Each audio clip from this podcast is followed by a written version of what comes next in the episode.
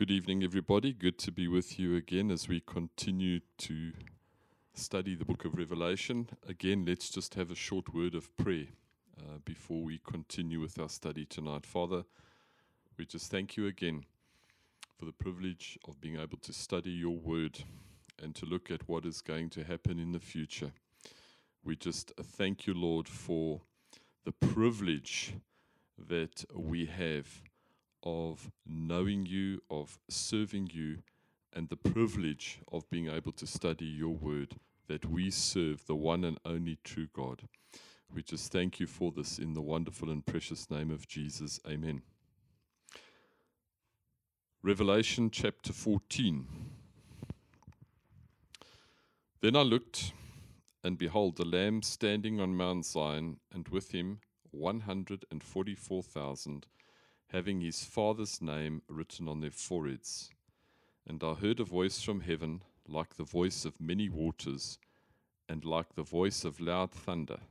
And I heard the sound of harpists playing their harps. And they sang as it were a new song before the throne, before the four living creatures and the elders. And no one could learn that song except the hundred and forty four thousand who were redeemed from the earth. These are the ones who were not defiled with woman, for they are virgins. These are the ones who follow the Lamb wherever he goes. These were redeemed from among men, being first fruits to God and to the Lamb. And in their mouth was found no deceit, for they were without fault before the throne of God. The 144,000, we were introduced to them in uh, Revelation chapter 7. And they are a missionary corps of redeemed Jews who are instrumental in the salvation of many Jews and Gentiles during the tribulation period. And here we see that these 144,000 have his father's name written on their foreheads. And this is a counterpart mark, if you could use that phrase, to the mark of the beast. It is a mark that will identify these 144,000 as belonging to God. And we read here that they sang as it were a new song before the throne, before the four living creatures and the elders, and no one could learn that song except the 144,000. And here they are rejoicing over the accomplishment of God's redemptive work before the Messiah or Christ's return uh, to the earth. And in verse 4, we see that these are the ones who were not defiled with woman. It's an illustration here of God's ability to keep these 144,000 pure in the midst of great difficulty. Uh, and it indicates as well that these 144,000 Jewish evangelists would not have only resisted the perverse system of the Antichrist, but they would have also resisted the temptations of illicit sex. And they follow the Lamb, which indicates that they are loyal to Him at whatever the cost. And these were redeemed from among men, being first fruits to God and to the Lamb, and in their mouth was found no deceit. These 144,000 being first fruit offerings indicates here that these men have been set apart for special uh, service to God. And no deceit found in their mouth means that they speak God's truth accurately, uh, precisely, without any exaggeration. And it says where they are without fault, it doesn't mean that they are sinless, but it means that they are sanctified, they are without fault. Verse 6 Then I saw another angel flying in the midst of heaven, having the everlasting gospel to preach to those who dwell on the earth, to every nation, tribe, tongue, and people, saying with a loud voice, Fear God and give glory to him, for the hour of his judgment has come, and worship him who made heaven and earth, and the sea, and springs of water. And another angel followed, saying, Babylon is fallen, the great city, because she has made all nations drink of the wine of the wrath of her fornication. So here we see in verse 6 an angel preaching the good news concerning everlasting life and entrance into the kingdom of God. And this angel is urging people of the world to change their allegiance from the beast to the lamb. And we know that the gospel is that we are saved by grace.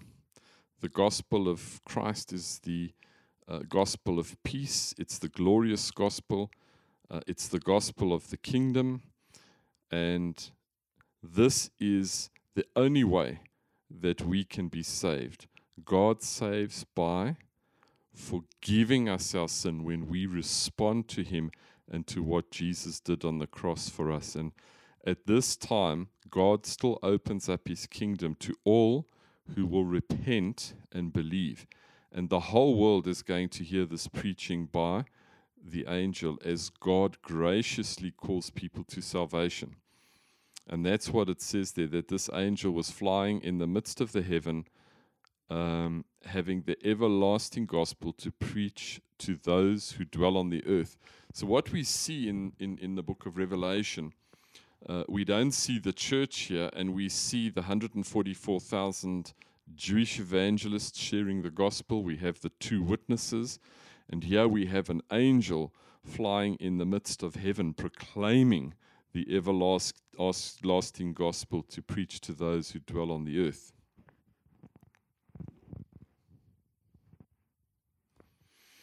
The angel also encourages the people to fear God and to give glory to Him.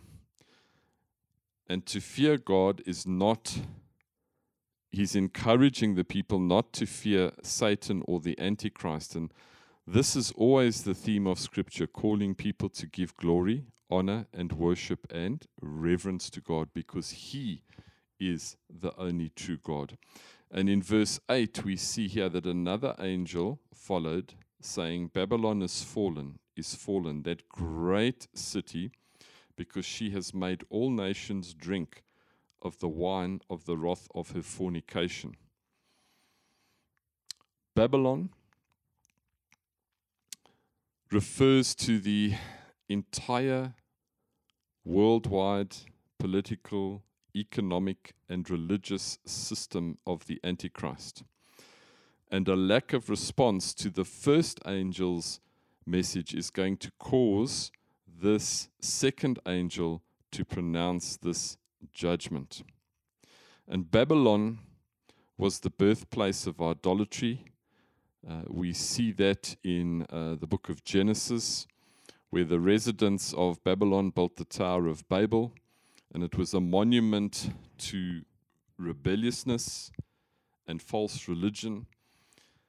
And after God had confounded and confused uh, men's language and speech at the Tower of Babel, he scattered them uh, throughout the world, and subsequently, people spread uh, false religion and idolatry uh, throughout the world. And where the scripture says there, Babylon is fallen, is fallen, that great city, because she has made all nations drink of the wine of the wrath of her fornication. This pictures Babylon causing the entire world to become intoxicated with her pleasures and to enter into an orgy of rebellion, hatred, and idolatry towards God. And fornication here is spiritual prostitution to the Antichrist's false system. And verse 9 tells us here Then the third angel followed them, saying with a loud voice, If anyone worships the beast and his image, and receives his mark on his forehead or on his hand, he himself shall also drink of the wine of the wrath of God, which is poured out full strength into the cup of his indignation. He shall be tormented with fire and brimstone in the presence of the holy angels and in the presence of the Lamb. And the smoke of their torment ascends for ever and ever, and they have no rest day or night who worship the beast and his image, and whoever receives the mark of his name. Anyone that is loyal to the Antichrist and to the Antichrist's kingdom, and anyone that receives his mark is going to suffer the outpouring of God's wrath. And God's wrath is not just an impulsive outburst of anger aimed at people that God doesn't like. It is a steady, settled response of a righteous God against sin. And God deals here with those who worship the Antichrist and who worship the beast and his image and who receives the mark of his name and the torment um, that they suffer ascends forever and ever and they have no rest day and night and here it's a reference to um, suffering eternally in hell. And the torment there is ceaseless. As we've mentioned before, it's not a place that one actually wants to land up going to. And God has made a way for us not to be able to get to that place, but to get to heaven because of what Jesus has done for us. And the only way that we can get to heaven is to believe in the finished work of the cross and what Jesus did and accomplished for us through his death and resurrection. Here is the patience of the saints. Here are those who keep the commandments of God and the faith of Jesus Christ.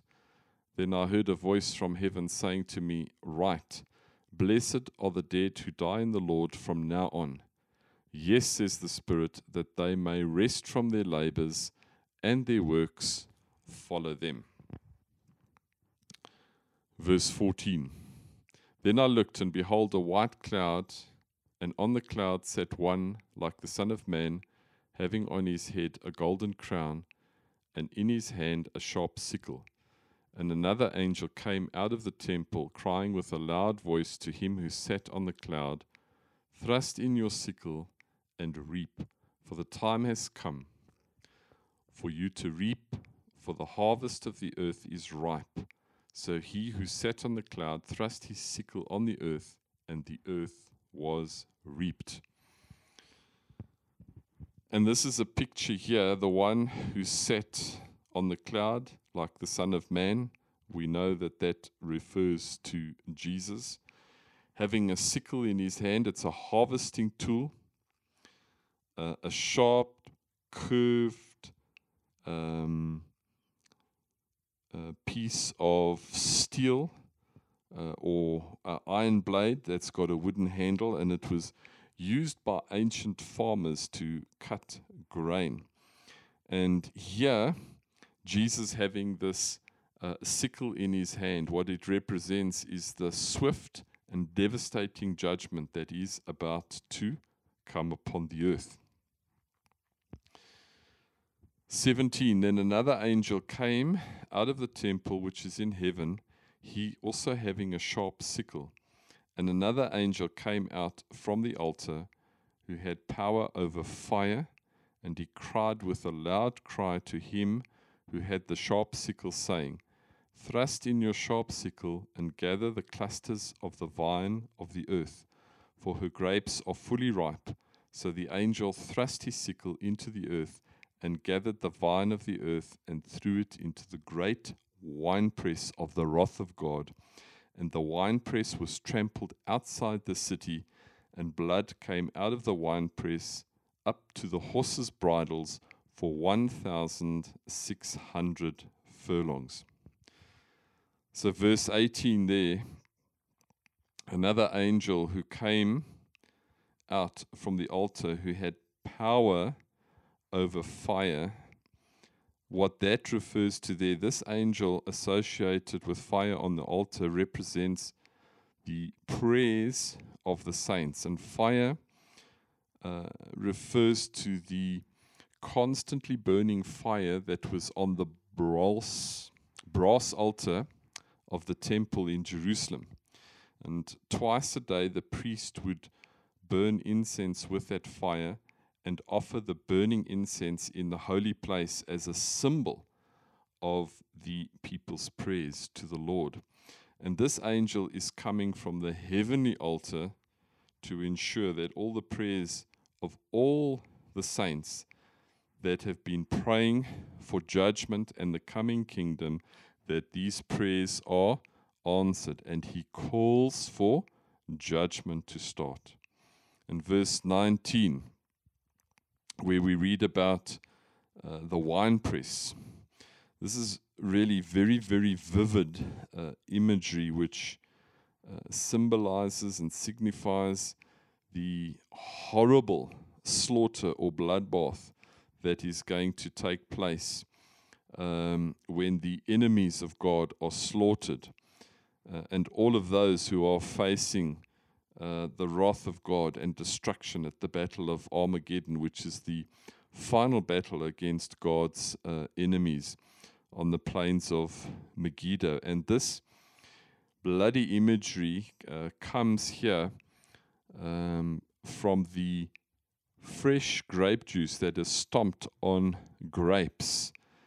And what happens when people stomp on the grapes, it runs from a trough or a trough from a upper vat to a lower vat, um, which is then where this uh, wine or uh, grape juice is stored.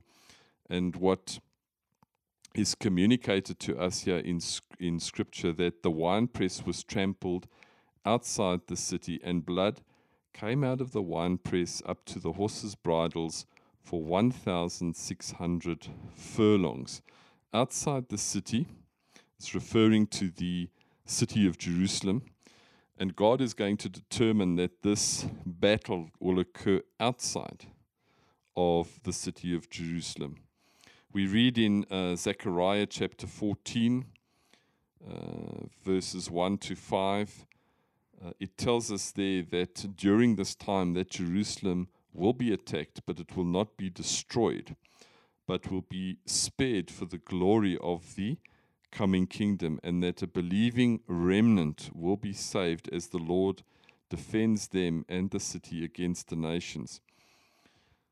And this battle is going to be so horrendous here that it says that blood came out of the winepress up to the horses' bridles for 1,600 furlongs. Now, up to the horses' bridles, that could be as high as four feet,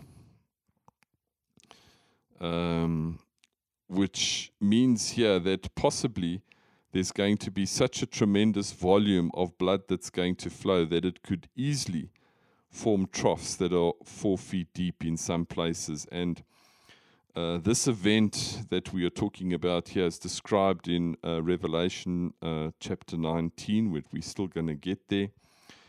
And where it talks about uh, the blood flowing for up to 1,600 furlongs, uh, one furlong is approximately 200 meters. So five furlongs is going to be about a kilometer.